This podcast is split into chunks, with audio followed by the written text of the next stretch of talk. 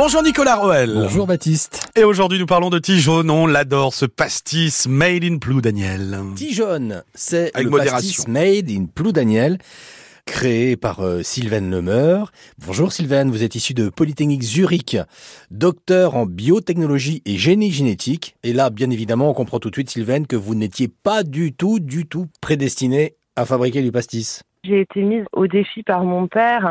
C'était forcément un apéro familial. Hein. Ouais. Bah, il y avait plein de produits bretons bah, sur la table. Et mon père a ramené euh, sa bouteille euh, de pastis de Marseille. Hein, euh, et, et puis, bah, évidemment, je, je l'ai un petit peu chambré. Hein. De là, et bah, il, il m'a dit, bah, au lieu de râler, t'as qu'à chercher la recette du pastis breton.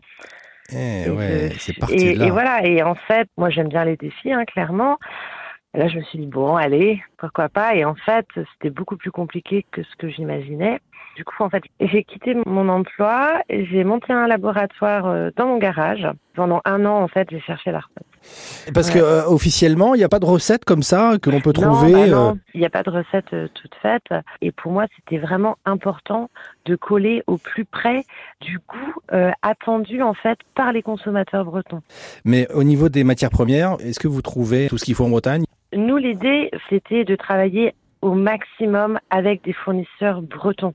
Le souci, c'est que tout ne pousse pas en Bretagne, évidemment. Mais dès qu'on peut, on achète breton. C'est vraiment une vraie démarche, en fait.